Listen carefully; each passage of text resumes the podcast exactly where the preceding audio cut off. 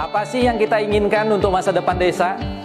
Warga desa yang sehat, pendidikan yang berkualitas, pendapatan yang meningkat dan merata, lingkungan desa yang tetap lestari, desa aman, nyaman, dan damai berkeadilan.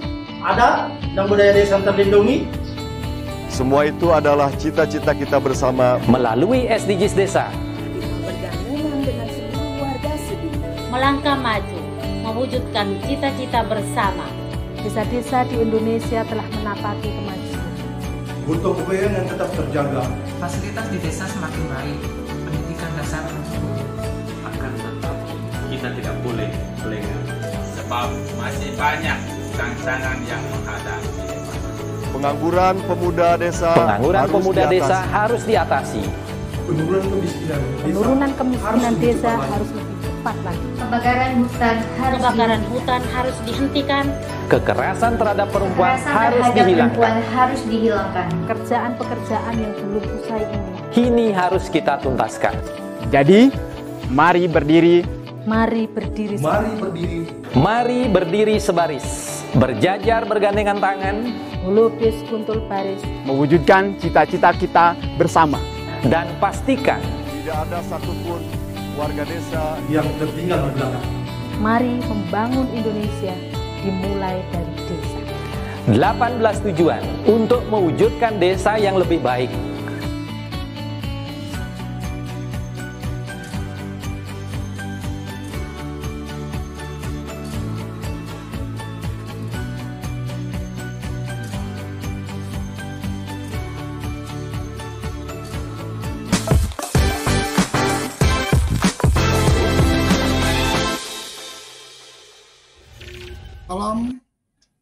SDGs Desa, mari berdiri sebaris, holobis kontrol baris. Salam bahagia kerabat desa Indonesia, kembali memulai minggu ini, Senin, kita sarapan SDGs Desa. Dan pagi ini kita akan mengulas atau mempertanyakan tentang peran BUMDes dalam peningkatan ekonomi desa yang ini mungkin masuk di SDGs desa yang ke-8 pemerataan apa ekonomi desa. Uh, sudah hadir yang sangat konsen dengan Badan Usaha Milik Desa, Mas Rudi Suryanto. Selamat pagi Mas Rudi, Sugeng Genjang. Pagi, pagi Mbak Surya, pagi Arif. Luar biasa ini, saya pernah ketemu sekali kita di Jakarta ya Mas ya? Ya, ya. Oke, Mas, Badan Usaha Milik Desa. Uh, walaupun ini sebenarnya kalau menurut saya sih barang lama yang selalu diperbarui kan gitu. Yeah. Kalau dulu saya masih kecil itu saya masih ingat sebelum ada koperasi unit desa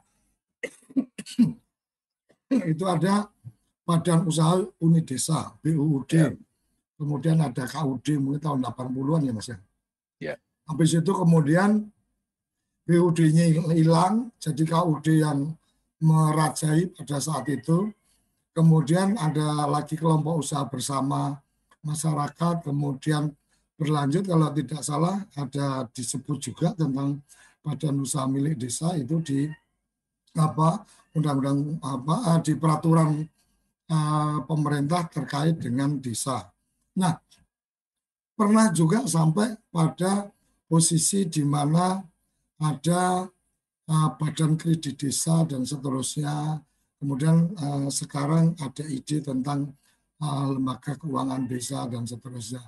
Tetapi yang menarik adalah badan usaha milik desa ini kemudian beberapa waktu yang lalu itu karena ada undang-undang apa tentang apa penanggulangan COVID dan seterusnya lahirlah eh Ciptaker lahirlah kemudian tentang uh, peraturan pemerintah nomor 11 2021 dan bahkan ini juga sayup-sayup apa uh, Prolegnas 2021 itu ada hak inisiatif dari DPD RI untuk membuat undang-undang tentang badan usaha milik desa. Begitu seksi ini Mas, badan usaha milik desa. Dan Mas Rudi, saya yakin mengikuti dari awal dan dinamikanya dan seterusnya. Mas Rudi silakan berbagi cerita tentang positioning badan usaha milik desa. Mungkin masa lalu ya sekilas aja gitu kan. Kita Hmm. melihat masa depannya akan seperti apa. Apakah badan usaha milik desa ini benar-benar mampu untuk kemudian menjadi alat dalam sebuah semangat yang di apa yang disampaikan di SDGs desa yang ke-8 yaitu pertumbuhan ekonomi desa yang merata. Apakah ini bisa menjadi motor untuk penggerak apa pertumbuhan ekonomi desa, sinergi antar desa, badan usaha milik desa bersama apakah itu bisa menjadi sarana untuk kemudian apa pemerataan nah, ekonomi desa. Monggo Mas Rudi, sepenuhnya kita ingin mendengarkan dari apa penggiatnya langsung. Oke, uh, terima kasih Pak Suryo, uh, Sobat Desa semua. Terima kasih atas waktu, kesempatan untuk uh, kami sedikit sharing ya tentang reposisi BUMDes dan arah arah gerak ke depan. Kalau boleh kita tarik sedikit, sebenarnya muncul dan berkembangnya BUMDes ini tidak bisa lepas juga antara relasi negara dan desa. Jadi relasi negara dan desa ini kita mengalami ada satu dinamika pergerakan. Kalau jauh kita tarik dulu di zaman uh, Majapahit ya, sebelum uh, penjajahan ya, sebenarnya posisi desa itu sudah sangat terhormat dan sangat kuat. Kalau kita merujuk ke kitab negara Kertagama, itu kita bisa lihat di situ diistilahkan antara desa dan negara itu ibarat uh, singa dan hutan. Jadi singa ini adalah lambang negara, hutan ini adalah lambang desa. Tanpa ada hutan, singa ini nggak akan hidup, gitu kan? Nah, tanpa ada singa, hutan ini akan dijarah. Artinya keduanya ini saling menguatkan dan hidup menghidupi. Nah, pola ini terus dipelihara terus ada uh, sampai uh, masa penjajahan itu Belanda mengakui sepenuhnya bahwa desa ini adalah satu self governing community uh, satu wilayah yang boleh mengelola dirinya sendiri. Kemudian ketika zaman kemerdekaan uh, salah satu undang-undang yang pertama itu adalah undang-undang tentang uh, pemerintahan itu juga mengakui uh, keberadaan. Nah ada setback itu hanya ketika di zaman Orde Baru. Karena di Orde Baru itu ada ketakutan uh, atau ada keyakinan bahwa ketika desa kuat itu negara lemah. Nah, ketika reformasi ini dikembalikan lagi ke rel sebenarnya. Maka tadi saya setuju Pak Suryo ini seben, uh, sebenarnya ini itu sebenarnya bukan barang lama, tapi ini memang jati diri bangsa kita. Majapahit bisa besar itu karena mereka yakin kekuatannya dibangun dari desa-desa ini. Jadi negara Kertagama itu sebenarnya mengakui bahwa eh, adanya negara itu karena adanya desa. Hmm. Dan itu itulah yang menjadi ciri khas eh, kita ini eh, terus bertahan menjadi eh, bangsa yang besar. Eh, contoh selama masa pandemi ini membuktikan kembali ketika ada goncangan besar ketika ada masalah besar, negara itu kembali lagi kepada desa sebagai uh, tulang punggungnya. Nah, kalau kita kaitkan dengan BUMDes, uh, saya mengetengahkan di berbagai forum, di berbagai kesempatan, ini adalah BUMDes ini adalah institusi baru. Kita harus melihat BUMDes ini sebagai uh, sebuah hal yang berbeda. Jadi saya kurang setuju kalau BUMDes ini dipersamakan ya dengan uh, kalau dulu ada uh, program ya IDT, uh, kemudian ada PNPM, kemudian ada dana desa yang kemudian sekarang melahirkan BUMDes atau kalau tadi ada BUD, ada KUD, kemudian sebelumnya ada hal yang sangat membedakan dari kalau kita cermati benar, itu ada hal yang uh, sangat membedakan antara BUMDes dengan uh, organisasi, bentuk-bentuk organisasi ataupun institusi-institusi di masa lalu. Uh, yang pertama, BUMDes ini satu-satunya yang bisa mempertemukan antara pemerintah desa dengan masyarakat desa dalam satu kegiatan ekonomi bersama. Sehingga eh, ketika kita harus mem- ketika kita memahami bumdes, kita harus memakai cara pandang yang baru. Kalau kalau ini tuh cara pandangnya lama, ini kita jadi gagal paham dan kemudian jadi salah kaprah. Hmm. Karena ada yang banyak menganggap bumdes ini semacam BUMN yang ditempatkan di desa. Eh, itu nanti kalau kita kaji itu kemudian eh, tidak sepenuhnya juga sama. Kemudian ada yang menganggap ini itu sama juga dengan bentuk koperasi atau dipersamakan dengan koperasi. Itu nanti juga nggak sama. Koperasi itu pengambilan keputusan tertingginya di rapat anggota tahunan. Koperasi adalah kumpulan orang.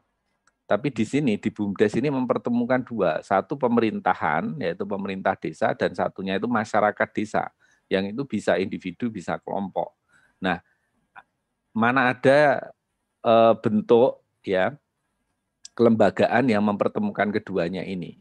Kemudian ada yang mempersemakan juga dengan PT. PT itu adalah e, bentuk usaha yang mendasarkan pada saham. Jadi siapa pemilik saham dia yang paling banyak dia yang berkuasa. Padahal BUMDes ini mendudukkan kekuasaan tertingginya di tangan musyawarah desa. Nah, dua hal ini kemudian kita harus melihat bahwa BUMDes itu bukan koperasi, BUMDes itu bukan PT, tapi BUMDes ini adalah bentuk institusi yang baru.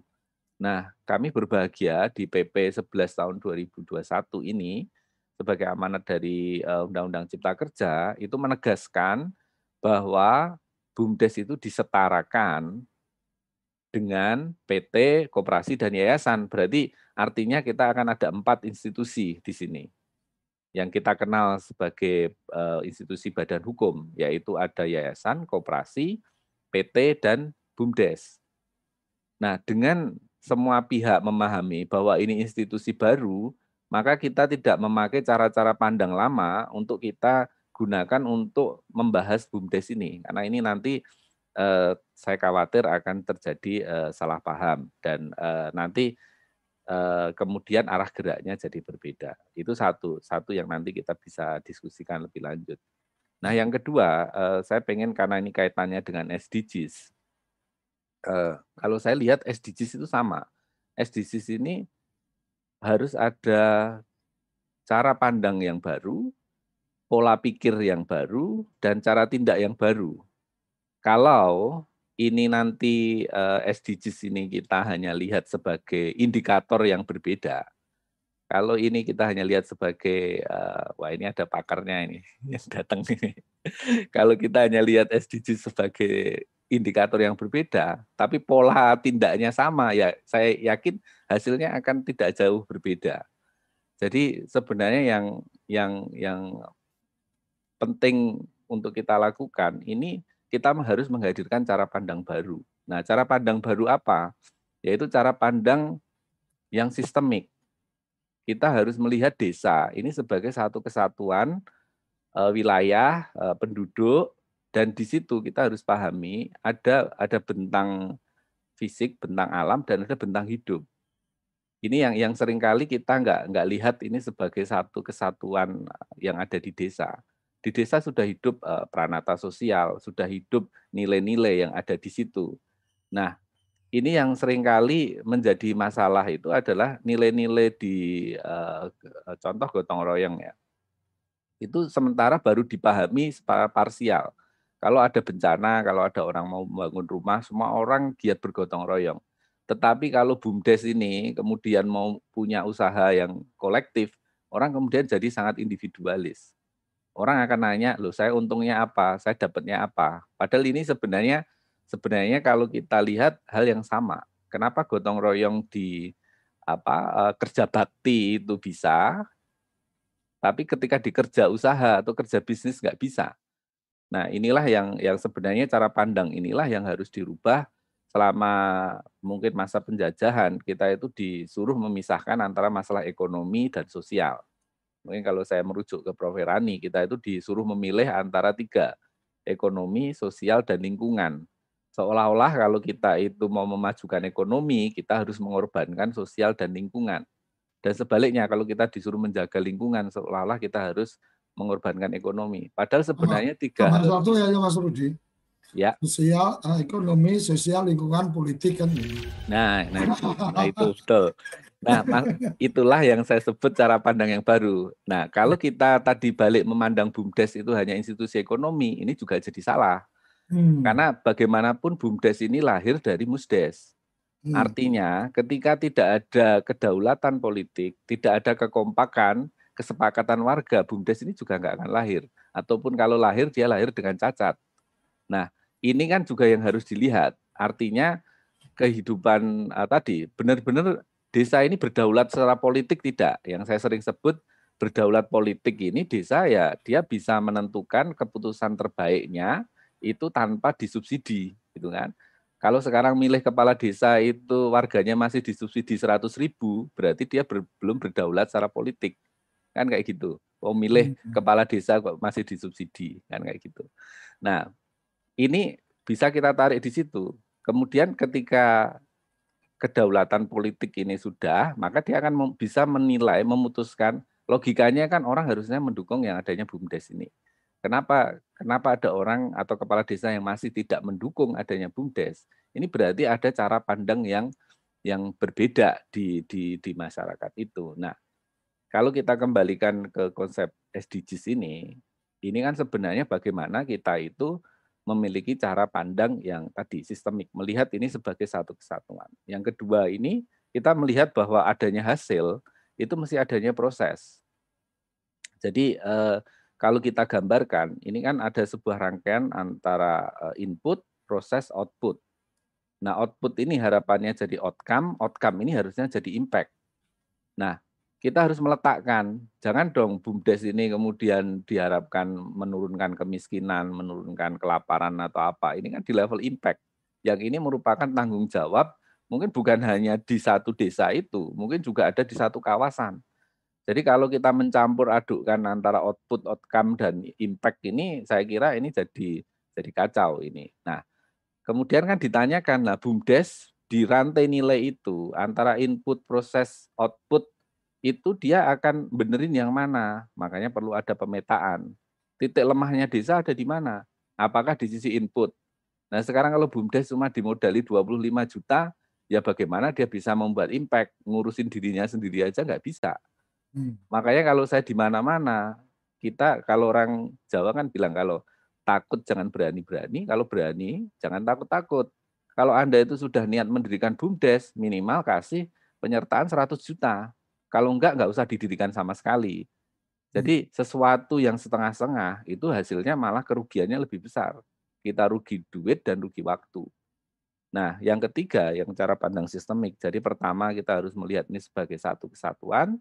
Yang kedua, kita harus melihat ini kesatuan dari input, eh, proses, output, kemudian outcome dan impact.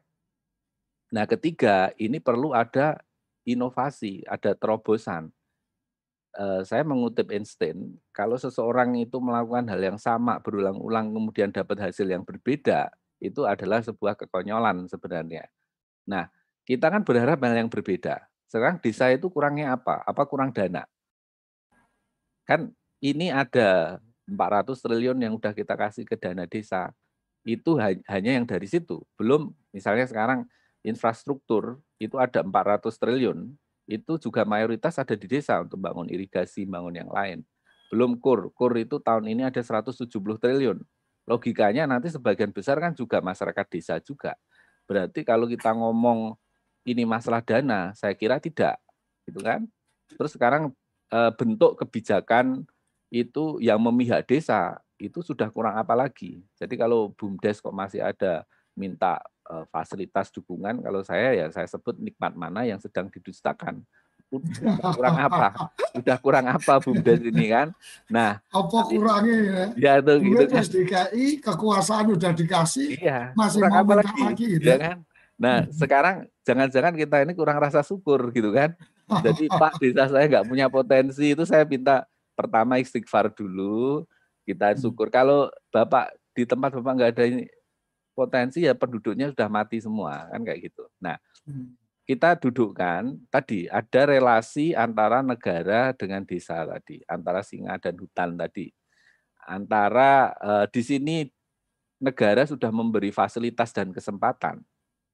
Tapi selama desa ini tidak kemudian memiliki inisiatif, kemudian mengambil kesempatan itu ya nggak akan terjadi satu relasi yang baik gitu kan? Karena ini masih Tapi, tadi Mas, ya. supra supra desa pun juga jangan merasa dia lebih tahu desa ya. Bahwa kemudian terlalu mengatur desa kan nah juga nah itu. bagian lain. Nah itu itu itulah yang yang saya kira dinamikanya jadi menarik. Ini harus ada dosis yang tepat. Oke. kalau kalau negara itu terlalu masuk ke desa maka desa ini jadi lemah karena desa jadi menunggu tidak punya inisiatif jadi takut Hmm. Tapi kalau negara ini terlalu jauh dari desa, bagaimanapun desa juga kondisi sekarang nggak bisa jalan sendiri. Hmm. Realnya mereka desa-desa yang ada ini butuh mitra. Itulah yang saya mengetengahkan cara pandangnya dua tadi adalah sistemik dan kolaboratif. Sistemik tadi kita harus melihat ini itu dan ini yang yang mungkin menjadi lebih kompleks pemetaannya pun harus level mikro karena bentang alam kita bisa semua lihat tapi bentang hidup di masing-masing desa itu beda-beda Hmm. bahasa saya lain desa lain bumdesnya Be- Iya. beda sungai aja ini saya ada di Beda daerah Jawa. Timur itu ada beda sungai ini ini beda sekali keyakinannya karena mereka Hmm. bilang loh di sana itu keturunan Ronggolawe oh di sini padahal ini cuma beda jadi yang di seberang sungai bisa jalan di sebelah sungai ini nggak jalan Hmm. itu itu yang yang ya ini adalah fakta fakta yang ada di lapangan. Nah, kemudian eh, kolaboratif itu sekarang eh, misalnya ya PP 11 2001 itu menghilangkan wilayah administratif. Kalau kita cermati, sebenarnya PP ini kan cuma ngatur dua, badan hukum dan tata kelola. Nah, tapi konsekuensinya sebenarnya dari situ ini ini ada ada level lokal skala desa dan ada level nasional ini kemudian jadi melebur karena di zaman digital ini memang kita nggak bisa batasi. Jadi bumdes di Papua sana bisa kerjasama dengan bumdes di Aceh, saling tuker-tukeran kopi, saling tukeran apa, dan ini udah terjadi, realnya udah terjadi, Iya. Eh, dan itu saya kira ke depan akan lebih masif. Nah, Hmm. ini ya kita bahasa saya kita sama-sama belajar. Cara pandang baru kita bu- butuh pola pikir yang baru. Nanti ada cara tindak yang berbeda. Kalau saya tiga hal itu, Hmm. apa, apakah negara itu juga udah semua sepakat cara pandang yang baru? Saya kira dengan PP itu harusnya negara dalam hal ini pemerintah pusat dari kementerian lembaga itu harusnya udah sepakat kita dudukkan. Tapi nanti kalau badan hukum BUMDes ini di tahun ini juga nggak keluar, itu berarti ada masalah di pemerintah pusat. Karena ini sudah ada PP, tapi ini kan ada lintas kementerian. Nah di situ. Sebaliknya, kalau di desa sudah ada PP ini, kemudian nggak ada cara pandang baru, pola pikir baru dan cara tidak baru, ya sama aja nggak dapat duit. Kalau pertanyaan mereka Pak, setelah kita da- dapat badan hukum, apa kita terus dapat duit? Ya saya jawab, jawab ya enggak, ya tidak. Kalau Anda itu polanya masih sama. Nah, pola pola tindak, cara tindak yang berbeda inilah yang ujungnya akan menghasilkan duit. Nah, mungkin mungkin itu pengantar Oke. Ya. Luar biasa. Jadi kalau mendengar apa yang disampaikan apa Mas Rudi tadi, saya jadi ingat waktu masuk apa kuliah itu kan ada penataran P4 kan gitu. oh ya. Jadi, jadi saya jadi ingat tentang bagaimana Ipolexos Budhankam ini mesti Ya. dalam satu frame. Artinya ketika bicara apa semangatnya seperti apa ini bicara tentang ideologinya. Bagaimana kebijakan itu berarti bagaimana bicara tentang politiknya. Artinya Ya. politik di desa seperti apa dan seterusnya. Sosial budaya itu apa ekonomi nah, itu menjadi bagian yang kalau kita lihat semangat undang-undang dasar Hmm. yang waktu itu yang saya pahami adalah ketika bicara pasal 33 kita kan mengenal ketika semua yang ada di apa eh, di apa eh, kekayaan alam itu Hmm, dikuasai oleh negara dalam tanda petik Ya. kalau kita turunkan itu dikuasai oleh desa maka kan Ya. sebenarnya sebesar-besarnya untuk kemakmuran rakyat Nah, sehingga ketika kemudian bicara BUMN dulu kita mungkin sampai sekarang juga masih kita mengenal ada perusahaan jawatan, ada perusahaan umum, ada persero. Artinya Ya. ada yang memang dia jadi binatang ekonomi untuk Ya. menghasilkan duit. betul, Ada yang kemudian betul. uh, menjadi badan layanan yang Ya, yang ini saya baca juga di PP 11 Ya. itu juga ada dua hal bahwa Ya, betul. sebagai apa institusi bisnis dan kemudian badan layanan umum. Nah, Betul, ini betul. kayaknya bagian yang cukup krit apa cukup kritis untuk kemudian penggiat BUMDes seperti Mas Rudi ini Ya. memberikan ideologinya ini yang jelas bahwa BLU itu seperti apa sih? Ya. BUMDes BLU itu kayak apa? Ya. Karena kalau Betul, kita betul, bicara betul. di apa perusahaan kan ada perusahaan jawatan itu kan asetnya 100% punyanya negara kemudian ketika akan melakukan kerjasama harus mendapat persetujuan negara dan seterusnya. Bahkan tidak ada target untuk kemudian dia menghasilkan tetapi bahwa dia punya hak untuk mendapatkan subsidi dan seterusnya. Nah ini luar biasa ini mas. Apa eh, obrolan pagi kita ini. Jadi Uh, dan ketika bicara lembaga bisnis, mungkin saya sempat uh, satu saat sempat menyampaikan bahwa ketika bicara badan usaha, maka dari level pusat sampai uh, level di daerah, apa sampai di level desa, itu ada badan usaha milik negara, milik pemerintah, artinya pemerintah pusat, pemerintah daerah, pemerintah desa, dan ada badan usaha milik rakyat, artinya uh, di Undang-Undang tentang Perlindungan Pemberdayaan Petani kan juga diakui badan usaha milik petani. Itu kan yang mungkin bisa berkolaborasi dan seterusnya.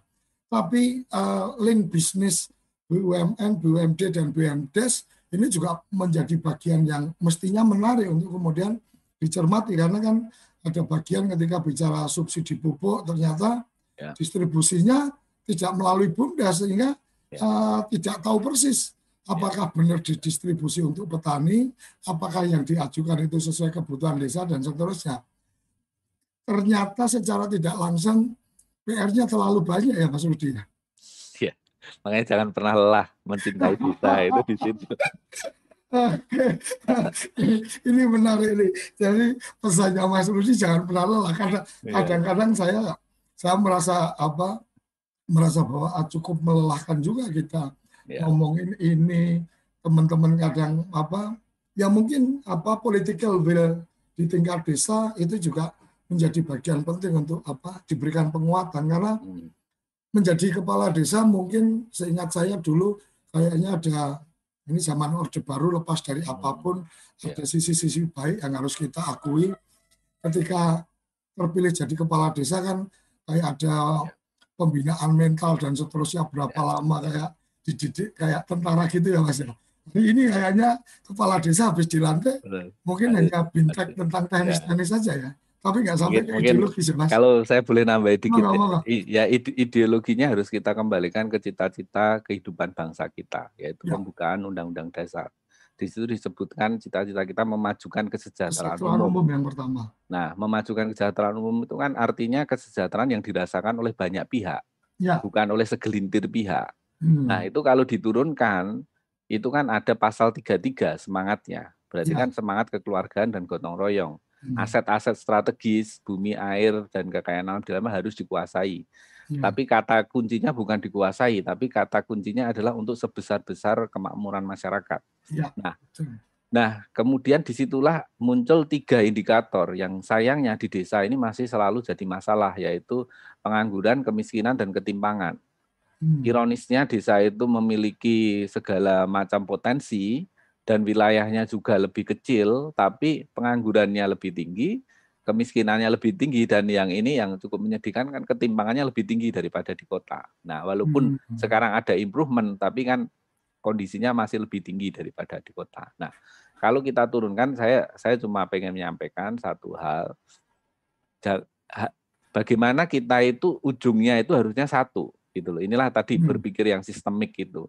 Jangan kita kemudian konsentrasinya dipecah-pecah kepada berbagai ukuran dan komponen yang berbeda. Makanya kalau eh, Pak Suryo tadi nyampaikan, oh BUMDes ini untuk SDG ke-8, saya saya nggak sepakat dengan hal semacam itu. Karena ini itu saling berhubungan, saling sistemik.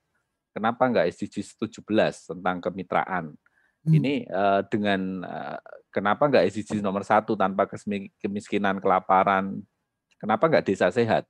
Kan BUMDes juga bisa berperan jadi polindes dan lain sebagainya. Nah, balik kita memposisikan mana tujuan, mana alat. BUMDes ini hanya alat. Hmm. Tujuannya adalah tadi kita kembalikan memajukan kesejahteraan umum. Bagaimana masyarakat ini sejahtera, bukan hanya ekonomi. Nah, ini inilah cara pandang sistemik ini yang yang perlu di di saya kira perlu jadi eh, pegangan bersama. Kalau enggak nanti masing-masing pihak ini akan menjadi oponen. Hmm. Ini bukan sebagai aktor bahasanya kalau drama itu menjadi satu kesatuan, tapi ini menjadi lawan. Ini yang saya khawatirkan. Kalau Artinya- perilakunya, Artinya di panggung masing-masing aktor bermain sendiri. ya bermain, Nah, kan Nggak itu nggak lucu juga kan, nggak lucu kan. Ya semua memainkan perannya, tapi kan ini dalam satu cerita kan harusnya Iya, gitu. Jangan iya. sampai ini jadi pertandingan sepak bola yang nanti juga bahkan di Indonesia itu supporternya juga ikut main kan, ikut Iya. nimpukin dan lain sebagainya kan. Nah, khawatir saya, nah itu kan khawatir saya itu kalau BUMDes berpikir sebagai pemain ini rusak. Sama ketika BUMN berpikir sebagai pemain, BMUD sebagai pemain, dia akan menggencetin pemain-pemain yang kecil. Nah, Hmm. kalau BUMDes ini jadi pemain, mesti dia akan melihat satu ekonomi peluang yang di situ juga udah dijalankan masyarakat pada umumnya. Nah, akan terjadi gesekan, ada terjadi bentrokan. Dia Hmm. lihat ini ada kelompok Pok Darwis, ada Gak Tan, dia akan lihat sebagai lawan. Dan ini sudah Hmm. terjadi. Ini makanya Dan- perlu kita dudukkan. Artinya, artinya yang jadi yang jadi catatan besar ini kalau di penakaran P4 dulu itu Ya, berarti yang bagian depan ya ideologinya ini ya harus, harus harus, dikelirkan harus, ya. harus. Kalau saya Artinya sampaikan, ideologi membangun bumdes itu Ya, harus harus, seperti apa harus, harus. dikelirkan. harus. Kalau Karena- maksud saya, maksud saya Hmm. gini, orang membeli barang itu karena tiga hal, karena harga, karena kualitas, dan karena nilai. Hmm. Selama bumdes ini bersaing dari sisi harga dan kualitas, dia nggak akan pernah menang. Bumdes ini udah datangnya belakangan, modalnya kecil, SDM-nya kurang. Gimana dia mau bersaing dengan harga dan kualitas? Nah, saya nggak akan ada ilusi di situ. Satu-satunya kesempatan bumdes bisa bersaing, bisa bertahan, itu hanya dengan nilai. Dengan mengembalikan lagi eh, bela beli produk desa, tanam apa yang dimakan, makan apa yang ditanam. Nah, ini kan relnya ini banyak yang keliru. Itu yang saya bisa membedakan bumdes-bumdes yang maju berkelanjutan. Itu karena filosofinya benar dulu. Hmm. Kelembagaannya dulu benar dulu, baru dia milih model bisnis yang tepat. Nah, saya kira PP ini ini mem- membuat sama. Kalau kita merujuk semua tadi ke PP tadi, itu bahasa yang dulu kita mungkin sampaikan di TOT, di pelatihan, ini sekarang bahasanya jadi sama. Karena memang itulah kita ngembalikan ke relnya lagi. Nah, ya kita semua semua pihak sekarang tinggal merujuk ke PP itu. Itu Cuma ada ada yang menarik nih Mas Rudi. hmm, Eh, tapi kita akan obrolin apa setelah yang satu ini jangan ke mana-mana kerabat desa masih ada apa eh, eh, segmen kedua kita akan apa membedah lebih lanjut pendapat dari penggiat bumdes kita Mas Rudi Suryanto tetap di sarapan SDGs desa. Kamu tinggal di pulau terpencil, pegunungan pinggiran kota, atau daerah di Indonesia yang tidak terjangkau jaringan fiber, ADSL, dan juga 3G.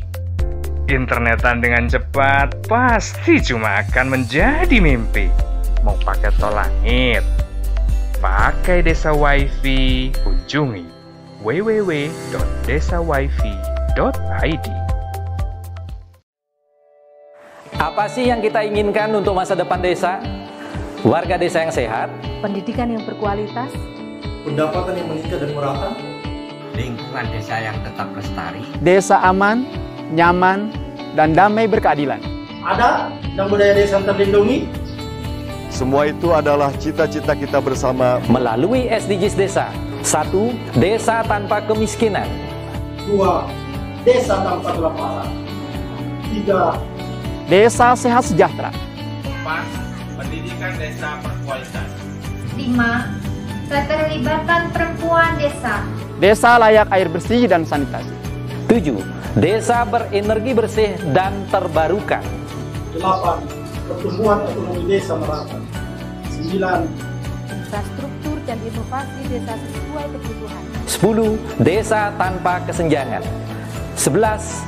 Kawasan permukiman desa aman dan nyaman 12. Konsumsi dan produksi desa sadar lingkungan.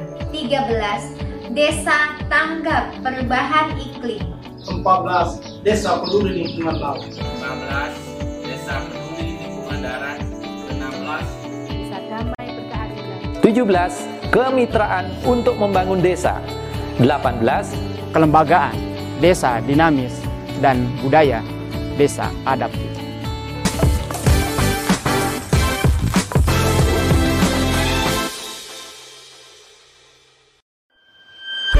Halo Desa.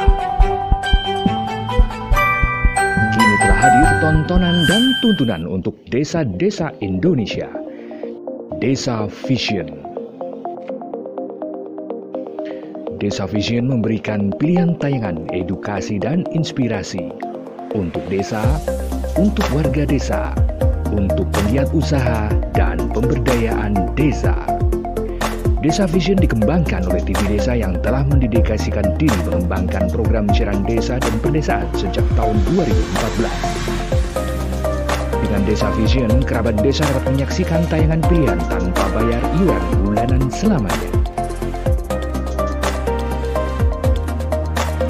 Desa Vision persembahan TV Desa bersama SMV Prisat TV.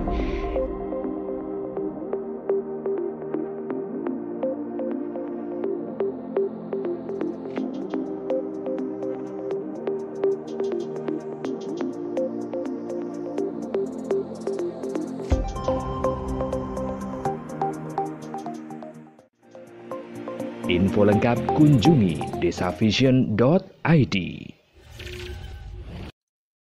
Kembali ke sarapan SDGs desa. Jadi luar biasa ini uh, ada semangat yang mungkin memang harus diurai tentang makna dari kekeluargaan, makna dari gotong royong. Karena masih ingat betul waktu kecil dulu saya di kampung itu ketika membangun jalan swadaya masyarakat itu kemudian ada kesepakatan dalam musyawarah apa di tingkat dukuhan waktu itu bahwa kemudian ada portal di jalan itu. Jadi kalau kendaraan yang melebihi standar yang diperbolehkan, maka dia harus bayar. Kemudian kendaraan yang kemudian apa uh, mungkin dengan beban berat dia harus bayar. Bayarnya bukan untuk kemudian bisnis, tetapi adalah untuk menjaga pemeliharaan jalan. Artinya ini semangat gotong royong dari sisi usaha ya. menjaga infrastruktur. Mungkin kan seperti itu ya Mas Rudi ya. Nah, ya. ini yang menarik ketika kita bicara PP 11 2021, saya kemarin sempat uh, mencoba melakukan komunikasi dengan teman-teman di Kumham. Ya. Bahwa kemudian legalisasi atas keberadaan BUMDes itu kan tetap di Kementerian Hukum HAM di amanat PP itu. Ya, ya. Nah, ketika kemudian saya pertanyakan ke sana, mungkin saya salah tempat bertanya atau apa. Jadi bahasa mereka oh, itu kan semuanya kan tergantung dari Kemendes. Gitu. Artinya mau di uh, Dirjen Perdata atau di Dirjen Administrasi Hukum Umum itu bahkan mereka juga masih ngeblend. Gitu. Itu satu sebelum ada PP, saya sempat ketemu dengan teman-teman di Kementerian Koperasi dan apa UKM. Ketika saya sebutkan BUMDes, itu uh, staf ahli Menteri Koperasi seperti yang tadi Mas Rudi disampaikan, BUMDes itu harus koperasi. Jadi lebih pada ya karena dia di Kementerian Koperasi terus mendorongnya itu. Saya bilang waktu menteri sebelumnya saya pernah ngobrol waktu itu uh, waktu masih Pak Sarif Hasan saya sampaikan mestinya BUMDes itu menjadi salah satu bagian yang juga dibina ini oleh Kementerian Koperasi dan UMKM karena uh, BUMDes kalau kita bicara secara permodalan pasti masuk di wilayah UMKM artinya uh, di apa di bawah 500 juta dan seterusnya. Uh, waktu itu sempat terbuka, oh boleh itu coba didiskusikan lebih lanjut, tapi keberadaannya terus hilang begitu saja. Dan kementerian-kementerian lain sangat sangat perlu juga paham tentang ideologi atau tentang BUMDes ini sehingga ketika membangun kolaborasi dengan kelompok yang mereka bina ya, industri kecilnya atau mungkin apa kelompok tani dan seterusnya memandang BUMDes itu dengan cara yang benar sebagai mitra kira-kira kira-kira seperti itu ya Mas Rudi ya artinya di ya. di level di level Jakarta pun kayaknya BUMDes ini masih jadi binatang yang belum jelas ya. Karena ini kan sebenarnya ada dualitas. Ada Iya. kalau saya meminjam kata Pak Anwar Sanusi, eh, Sekjen Kemendes, eh, itu kan ada eh, wajah publik dan ada wajah privat. Atau kalau Iya. ini di bahasa saya itu kan ini kita harus harus membedakan dulu. Kita sedang bicara BUMDes sebagai lembaga atau unit-unit usaha BUMDes. Nah Iya. ini kan orang disalah kaprahkan. Oke, oke, oke. oke. Pas pas kita ngomong lembaga, sananya ngomong unit usaha, itu itu sebenarnya nggak match. Nah di PP ini sudah menjelaskan tadi Sudah dualitas sangat tadi, jelas ya. udah sangat jelas. Jadi pertama dia membedakan dua jalur tadi. BUMDes ini boleh Layanan menjadi umum. badan eh, usaha ekonomi, boleh layanan umum. Ya, Hmm. kalau di pemerintah kan eh, kita ada BUMN, ada BLU, atau di Hmm. daerah ada BUMD, ada BLUD. Nah, di ini di desa ini ada ada BUMDes ini.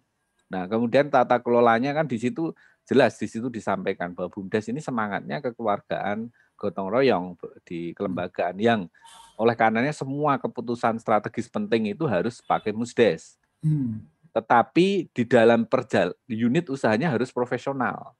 Hmm. Nah, makanya di situ yang yang menjadi badan usaha ini kan sebenarnya badan hukum kan ada dua juga nanti Hmm. bumdesnya ini akan diakui disetarakan jadi badan hukum. Unit usahanya ini kan juga boleh jadi badan hukum. Dan Hmm. ketika itu nanti akan ada pemisahan di situ. Itu saya kira yang saya sampaikan PP Sa- Itu kayaknya itu bagian penting yang harus dis- diseminasi ya atau disampaikan ya dan dipahami secara bersama-sama dalam konteks yang sama. Kira-kira kayak gitu Mas Budi. Ya, makanya kalau saya analogikan, contoh ada yayasan, yayasan kan boleh membentuk PT. Tapi Ya. ketika yayasan membentuk PT, bukan berarti yayasan induknya ini jadi PT. Itu semua orang paham. Tapi Hmm. kenapa yang BUMDes ini nggak pada paham? BUMDes Hmm. ketika membentuk unit usaha PT, bukan berarti BUMDesnya jadi PT. Itu kan dua hal yang berbeda. Nah, Hmm. kita harus membedakan eh, contoh masalah pajak ya. Saya Hmm. saya ini eh, di mana-mana nyampaikan. Nah, kalau BUMDes kok bayar pajak sama dengan badan komersial lain ya keliru. Wong yayasan itu aja dia kan bayar pajak, dia bahkan boleh nggak bayar pajak ketika surplusnya itu digunakan diinvestasikan lagi ke untuk memberi eh, apa mem- dalam organisasi itu. Bumda Badan Usaha Milik Desa ada di Bali nggak bayar pajak. Lah kenapa Bumdes ini bayar pajak yang sama? Itu keliru. Saya ngomong kalau Bumdes itu harusnya nggak bayar pajak. Yang bayar pajak unit usahanya. Unit Nah. usaha yang dalam bentuk bisnis. Ya, unit usahanya Itu dalam bentuk bisnis. Misalnya dia punya toko retail, ya kita kan nggak boleh juga BUMDes minta diistimewakan toko retailnya beda ya. Ketika dia udah masuk di level sektor industri, ya dia sama dengan industri yang lain. Kan sama sekarang. Misalnya ada toko retail, mau dimiliki koperasi, mau dimiliki individu, mau dimiliki oleh BUMDes, ya dia akan ikut aturan perusahaan yang sama. Kalau dia Artinya- saya punya usaha, Artinya ada unit layanan, ada unit usaha.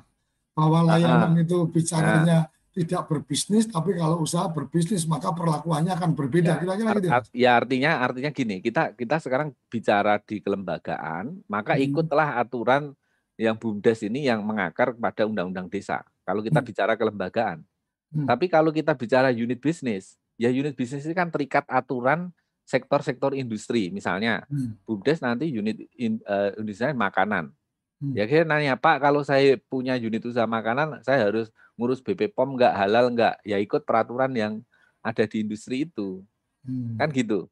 Bukan berarti ini kemudian nanti bumdes ini ada pengecualian yang yang sama eh, yang di level unit industri. Pengecualiannya itu kan di level lembaga.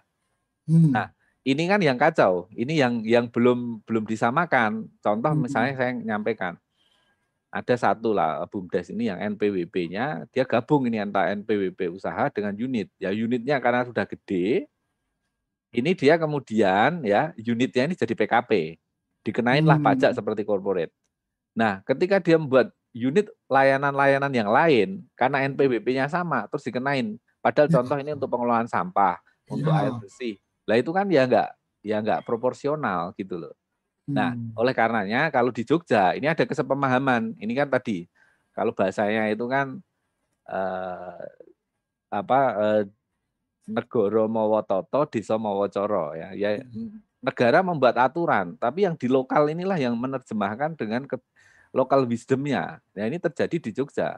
Saya nggak perlu sebut ada BUMDes itu pendapatannya udah di atas 6 miliar. Dia hanya bayar 10% dari ketentuan pajak. Hmm. Kenapa? Karena realnya kan gini, sisa hasil usaha yang dipajak itu itu kan tidak sepenuhnya dimasuk ke BUMDes. Ada yang dimasuk ke PADes, ada yang untuk usaha sosial, ada yang untuk bagian uh, bonusnya dari uh, pengelola. Yang benar-benar bahasanya profit yang bisa dinikmati mungkin nggak lebih 20 persen, 30 persen. Itulah dasar kenapa bayar pajaknya ada keringanan di situ. Maka di PP itu kan sekarang sudah muncul uh, udah muncul klausalnya. Ini yang harus diperjuangkan. Kalau menurut saya, jadi ini perjuangan belum selesai. Ini PP ini baru permulaan. Hmm. Ini kita akan menghadapi lembaga-lembaga yang semuanya tidak paham terhadap BUMDes. Bapenas, Pak Dinas Pajak, ini nih kayak perjuangan kita. Ya kita harus harus. Tugas tugas besarnya adalah memberikan pemahaman, memberikan iya apa pengertian bahwa ideologi BUMDes itu kayak gini. Iya. Idealismenya BUMDes itu kayak gini. Jadi teman-teman yang apa nantinya akan berhubungan atau uh, mendengar kata BUMDes itu langsung paham bahwa iya. oh kalau BUMDes itu seperti ini. Ini ya. luar biasa Pak Sudi. Sampai ya. saya saya nyampaikan udah kalau perlu saya TOT gratis lah untuk timnya Bapak ini supaya kita menghidupkan kita ngomong yang sama ini karena dia pikirannya masih pikiran lama yang, gitu. Yang perlu yang perlu di TOT itu sampai ke level menteri-menteri perlu di ampun di sini mas. Ya. kecuali kecuali menteri desa mungkin. Ya, ya, ya. Oke, okay.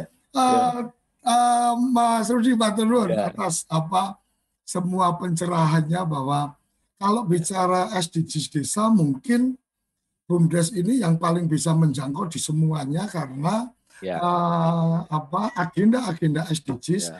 itu sebenarnya bisa juga menjadi sebuah ya. layanan publik apa layanan umum yang dikelola oleh BUMDes atau ya. juga kemudian layanan bisnis yang ya. dikelola oleh BUMDes. Kira-kira yang saya tangkap seperti ya. itu. Jadi ya. Bapak, ini Bapak alat ajukan, yang sangat luar biasa. Hah? Bapak ajukan 18 SDGs apa yang nggak bisa dijawab oleh BUMDes? Iya, artinya ya kan? artinya uh, yang masuk disampaikan bahwa BUMDes adalah alat, BUMDes bukan ya, tujuan, ya, dan alat, ini ya. adalah alat yang bisa menyelesaikan atau bi bisa membantu ya, menangani permasalahan-permasalahan di desa. apa uh, 18 SDGs desa. Kira-kira ya. gitu ya, Mas Rudi. Ya. Oke, okay.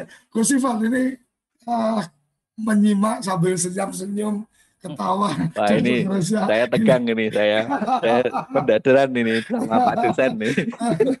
uh, gimana ini guys? Uh, apa yang disampaikan Mas Rudi membuat saya teringat apa proses saya di Tatar P4 dulu tentang bagaimana kekeluargaan itu adalah bagaimana cara mengambil keputusan ya. itu dengan cara yang kekeluargaan. Kemudian gotong royong itu adalah bagaimana melakukan atau mengeksekusi atas keputusan yang sudah dibuat dalam konsep kekeluargaan. Jadi uh, menurut saya ini sesuatu yang sangat luar biasa kita menemukan era baru, new era bukan sekedar new era karena apa pasca Covid tapi era baru BUMDes pasca apa PP 11 uh, 2021. Silakan Gus Ivan. Ya, terima kasih. Dari dulu penjelasan dari Mas Rudi itu memang selalu mengagumkan. Saya kenal pertama sebetulnya lewat orang lain yang membicarakan Mas Rudi. Jadinya pas ketemu bareng-bareng satu forum di Tangerang waktu itu. Hmm. Setelah dari Padang, kalau di Padang ya. kita nggak sempat ngobrol-ngobrol. Ya. Itu saya paham ini memang ahlinya BUMDes ini. Jadi kalau kita punya guru desa ini guru BUMDes Gus Kocok. Dan Berarti berarti nggak salah undang kita ya? Nggak salah undang. Ada satu kali Kompas menghubungi kami dan kami sebut ya yang paling cocok untuk berbicara Bumdes ya Pak Rudi. Kalau kami ya berbicara tapi kan dalam konteks sebagai pengambil kebijakan. Sementara Pak Rudi itu betul-betul yang mengetahui kondisi Bumdes. Jadi disampaikan oleh Pak Rudi yang penting ini Gus Koco, bahwa kita akan bergerak pada level mikro.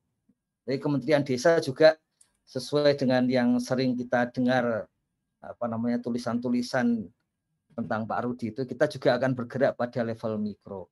Makanya nanti juga BUMDes itu memang ada semacam pelaporan berkala ke Kemendes.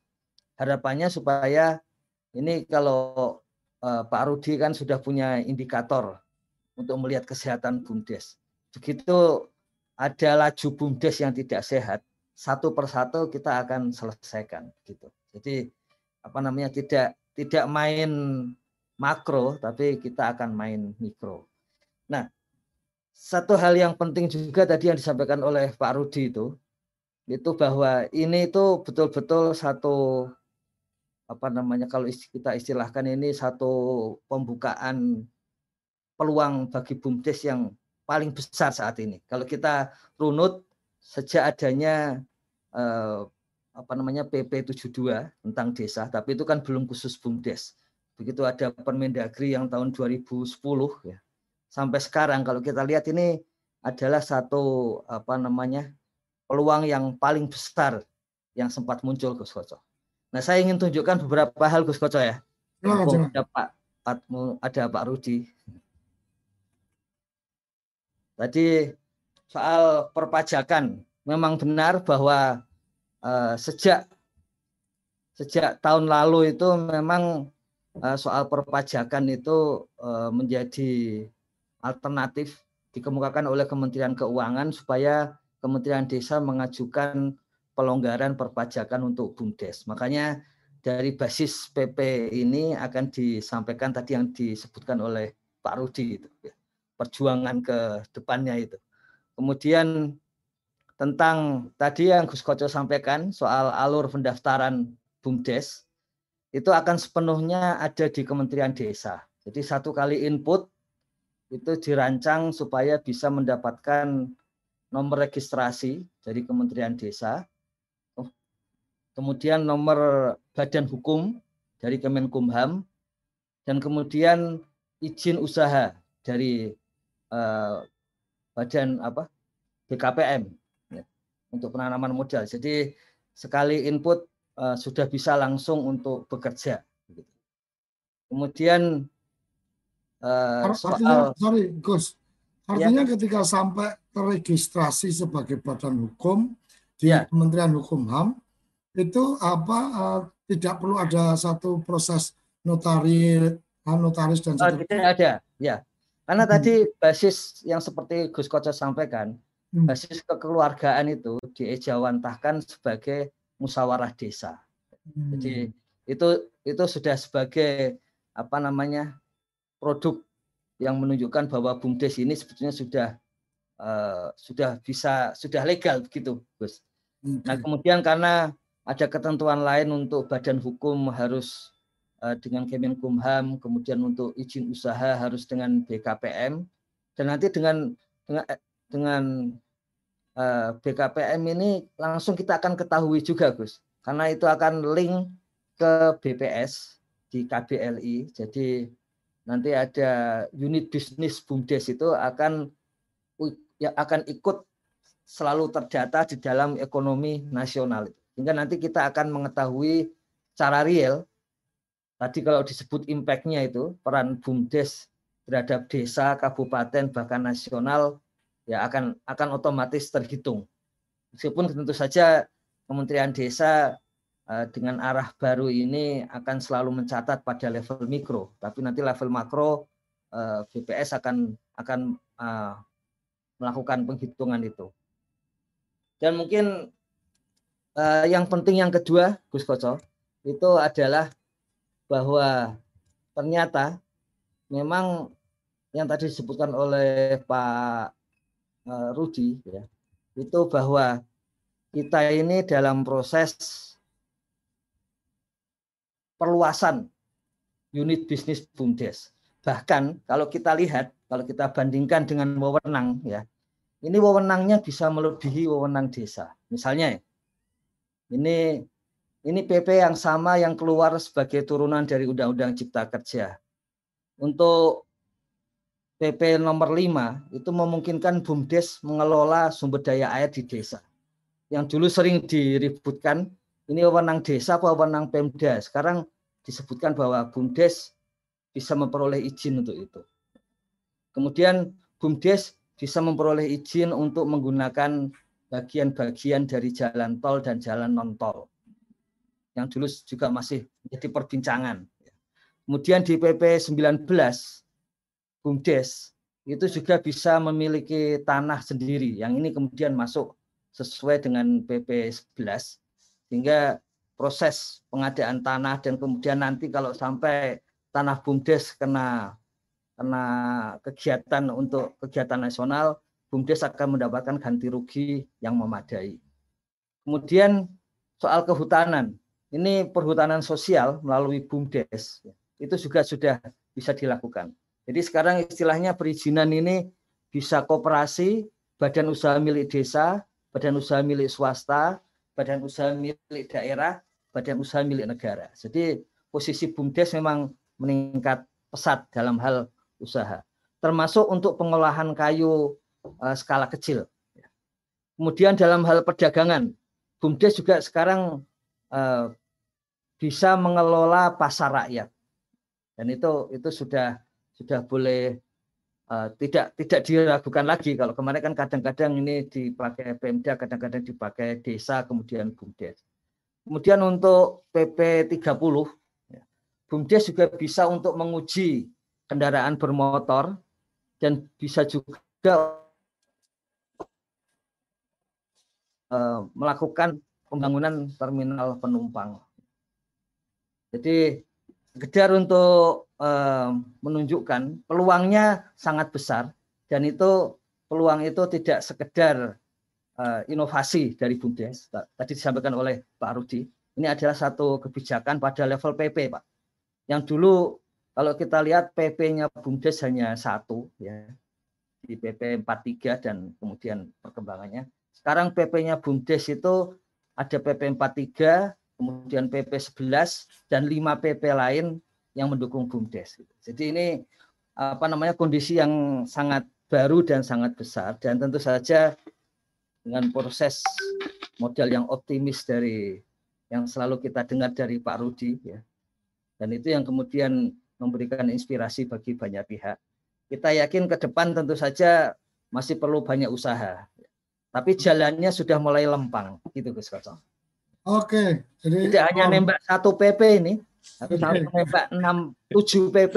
Jadi kalau kalau saya ikuti sepertinya dulu di Undang-Undang 32 itu ada turunan uh, tentang bagaimana apa uh, kewenangan kabupaten, kewenangan daerah yang bisa dilimpahkan ke desa yang ya. ternyata tidak terlaksana pelimpahannya, tetapi daftar daftar apa uh, daftar kewenangan yang dilimpahkan ke desa sepertinya seperti yang tadi disampaikan Mas Rudi, BUMDes ini benar-benar bisa menjadi alat untuk kemudian melaksanakan kewenangan-kewenangan yang dilimpahkan ke desa. Jadi uh, kita harus sangat berhati-hati sekali uh, untuk kemudian jangan sampai BUMDes ini ibarat kata mobil salah konstruksi ibarat mobil salah driver kan gitu. Jadi apa ini ini menjadi menjadi penting ya Mas Rudi ya. ya Oke, okay. waktunya sangat terbatas tanpa terasa sudah di penghujung dan kita akan dengarkan Prof Yayan untuk memberikan catatan benang merah dari obrolan Bumdes kita dan saya mohon maaf teman-teman yang ada di uh, forum apa di chatting YouTube uh, saya tidak sempat bacakan pertanyaan-pertanyaan karena waktunya apa uh, terbatas tetapi saya yakin dari apa yang tadi sudah disampaikan Mas Rudi dan Gus Ivan sudah memberikan pencerahan atau uh, jawaban dari beberapa pertanyaan. Silakan Prof Yayan. Assalamualaikum warahmatullahi wabarakatuh. Salam kenal Mas Rudi Suryanto. Alhamdulillah ya, pagi ini kita bisa ya. ketemu. Gus Ivan sehat-sehat semua. Ada empat catatan saya yang tadi disampaikan itu. Uh, saya setuju Pak Rudi. Persoalan utama kita itu adalah kesejahteraan umum. Ya. Uh, ideologi undang-undang sudah jelas mengatakan pentingnya kesejahteraan umum. Tapi dalam praktek kita lihatlah secara nasional, regional, sampai bahkan lokal. Ya. Persoalan kesejahteraan umum menjadi masalah yang sangat mendasar. Ya. Uh, yang kedua tentang SDGs. Ya, berkali-kali Gus Ipan mengatakan SDGs itu harus dilihat secara komprehensif, ya, integrati, integrat, integratif, ya, ya, dan itu universal. Ya, ya karena eh, PBB itu kan kemudian diikuti oleh nasional dan bahkan desa, itu kan uh, pelepelan yang sesungguhnya juga masih bersifat uh, komprehensif, integratif. Ya. Jadi hanya angka-angkanya saja 1, 2, 3 sampai 17 itu, tetapi isinya itu adalah sesuatu yang menurut saya itu sekarang menjadi kebutuhan dasar bagi manusia yang yang 17 itu karena perkembangan-perkembangan tadi. Tentang BUMDes, uh, Pak Rudi, terima kasih. Uh, satu, di level nasional perlu ada kesepahaman uh, antar sektor. Ya. Tadi contohnya berkali-kali saya katakan, uh, koperasi merasa lebih berhak dan sebagainya. Dan sebagainya. Justru PP 11 ini saya kira uh, turunan dari undang-undang tentang uh, cipta kerja itu uh, tadi menyebut bahwa ada binatang baru yang namanya badan usaha, ya, namanya BUMDes. Ya. BUMDes itu tadi sudah dijelaskan uh, lembaganya dan unit usahanya. Ya dalam konteks lembaga dan unit usahanya pada waktu saya diminta Gusipan ikut tim satu hari dua satu hari satu malam itu saya katakan e, tolong pajaknya gitu loh kalau CV kan hanya 0,5 ya pajaknya itu ya dan sebagainya dan sebagainya tapi soal pajak itu bukan di situ masalahnya soal pajak itu soal pemerintah itu punya uang apa tidak ya. pada waktu pemerintah tidak punya uang potensi pajak itu luar biasa luar biasa digali maksudnya ya, karena butuh uang. Nah, saya ingin uh, membandingkan eh, 12 atau 13 PTN Badan Hukum di perguruan tinggi. Hampir sama itu dengan BUMDes ya. Cuma beda lahan dan beda aturannya juga hampir sama. Begitu 13 itu berkembang luar biasa, uh, muncullah edaran perlu uh, pajak lembaga. Hmm. Tidak ada PPH pasal 21, ada PPH pasal sekian-sekian termasuk pajak lembaga meskipun di dalam undang-undangnya itu eh, PTB itu telah nirlaba. Ya. Nirlaba karena kemudian sisanya banyak sekali, apa ini potensi pajak ini. Nah, jadi untuk BUMDes ya selama masih kecil-kecil barangkali tidak dilirik ya. Tapi begitu sudah sudah besar saya kira akan menjadi lain masalahnya. Nah itu soal lembaga, soal unit usahanya saya setuju dengan Mas Ruti.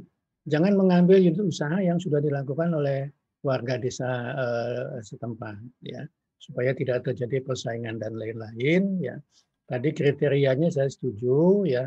Uh, yang paling penting itu adalah uh, nilai tambahnya. Bumdes itu harus memiliki nilai tambahnya ya, ya saya kira itu. Dan terakhir uh, gotong royong itu sekarang sudah di sudah harus diredefinisi ya karena perkembangan zaman tadi itu. Perkembangan zaman dalam arti satu di desa itu tidak ada kerja tanpa uang. Karena karena sekarang sudah sudah sudah begitu. Cuman betul implementasinya kalau untuk eh, apa namanya yang sosial ya itu jalan itu. Tapi yang untuk ekonomi ya saya kemarin eh, bulan yang lalu loh, Anda itu kan di desa itu kan banyak orang-orang kaya itu. Mengapa tidak mau nyumbang dalam bentuk dalam konsep saham untuk membangun satu unit usaha. Masa tidak satu orang tidak mampu yang kaya-kaya itu 100 ribu sampai 500 ribu. Itu saya maksud itu dengan tadi yang Pak Rudi katakan, gotong royong dalam bentuk uh, ekonomi tadi. Terakhir ya, Sipan saya usul, uh, cita kerja itu kan tidak semua orang memahami desa. Apalagi baru muncul kemudian PP 11 ini 2021 diikuti oleh permen, uh, permen desa dan sebagainya. sebagainya. Jadi alat-alat teknis itu eh, yang saya setuju dengan Pak Rudi tadi, pemahaman-pemahaman lama itu ditinggalkan, harus diganti dengan pemahaman-pemahaman baru. Dan pemahaman baru itu saya kira belum tumbuh, termasuk contoh tadi di Kementerian Koperasi. Ya. Kalau di Kementerian Koperasi aja begitu, jangan-jangan di kementerian lain juga begitu. Tapi kemudian turun ke provinsi, ke, ke kabupaten kota sampai ke desa. Ya. Gusipan itu pekerjaannya sekarang tambah banyak loh itu. Ya. Ya, untuk tadi edukasi, memberikan penerangan, pemahaman baru dan lain dan lain. Ya saya sulit, ya saya setuju dengan Mas Rudi tadi itu. Orang berpindah dari cara lama ke cara baru itu waduh sangat sulit sekali. Tapi perlu itu dilakukan. Oleh yeah. karena itu saya kira uh, Gus Koco nanti acara okay. berikut saya kira uh, membedah PP uh, 11 itu dan kemudian tadi yang disampaikan oleh Gus Ipan ada enam kementerian dan sebagainya. sebagainya. Ya, soal TOT saya setuju Mas Rudi ya. Tanpa TOT, edukasi dan sebagainya kita tidak akan sampai kepada cita-cita. Terakhir ya, Eh, persoalan utama kita itu sebetulnya ya yang paling sangat berat itu eh, kesejahteraan umum itu baru ada di dalam ideologi dalam angan-angan kita. Oh, dalam praktek itu saya tidak perlu menjelaskan lah, tidak menjelaskan. Dalam praktek itu masih sangat dengan berbagai masalah. Nah, ya, bro. Di desa berarti ya kesejahteraan desa Gusipan ya yang harus dimanfaatkan. Saya setuju lah begitu ya. Oke. Mengapa setuju ya? Saya saya orang ya. desa Iya. Terima kasih agak waktunya agak anu ya Gus Koco iya. Terima kasih kalau kita apa memang sangat dibatasi waktu jadi luar biasa memang kita perlu ada momen khusus ini sepertinya harus membedah ideologi dari PP 11 2021 jadi kita tidak bicara bumdes tapi uh, bicara tentang ideologinya apa sih sebenarnya yang sedang dibawa oleh PP 11 nomor 2001 dan coba kait mengkait dengan apa produk-produk hukum yang lain. Kerabat desa luar biasa uh, rasanya uh, bertemu dengan gurunya itu uh, akhirnya merasa waktu jadi selalu kurang. Tapi karena memang kita punya waktu cuma sampai di pukul 7 dan ini sudah lewat oleh karenanya kita akhiri sampai di sini matur nuwun Mas Rudi untuk segala pencerahannya Gus ya. Ivan, Prof Yayon dan juga teman-teman yang ya. selalu ikut bergabung, Guru Desa, ya. Mas Arif, Mas Sugeng, Uh, Mas Rudi, matur nuwun Mas Rudi. Oke, siap. Terima kasih sampai di sini. Pertemuan kita uh, di sarapan SDGs Desa.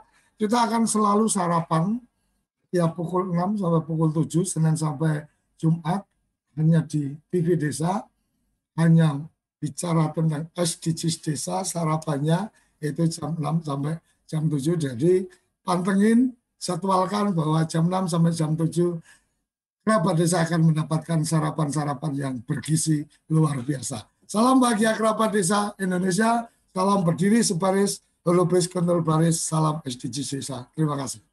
Sampai ketemu Mas Rudi. Apa sih yang kita inginkan untuk masa depan desa? Warga desa yang sehat, pendidikan yang berkualitas, pendapatan yang meningkat dan merata, lingkungan desa yang tetap lestari, desa aman, nyaman, dan damai berkeadilan. Ada dan budaya desa terlindungi. Semua itu adalah cita-cita kita bersama melalui SDGs Desa. Melangkah maju, mewujudkan cita-cita bersama. Desa-desa di Indonesia telah menapaki kemajuan. Butuh kebayaan yang tetap terjaga. Fasilitas di desa semakin baik. Pendidikan dasar kita tidak boleh lengah sebab masih banyak tantangan yang menghadapi Pengangguran pemuda desa Pengangguran harus pemuda diatasi. desa harus diatasi. Penurunan kemiskinan desa, Penurunan kemiskinan harus desa harus lebih cepat lagi. Kebakaran hutan harus Kebakaran hutan harus dihentikan. Kekerasan terhadap perempuan Kekerasan harus terhadap dihilangkan. perempuan harus dihilangkan. Pekerjaan-pekerjaan yang belum usai ini. Kini harus kita tuntaskan. Jadi, mari berdiri Mari berdiri. Mari berdiri. Mari berdiri sebaris, berjajar bergandengan tangan, melukis kuntul baris, mewujudkan cita-cita kita bersama. Dan pastikan tidak ada satupun warga desa yang tertinggal di belakang. Mari membangun Indonesia dimulai dari desa. 18 tujuan untuk mewujudkan desa yang lebih baik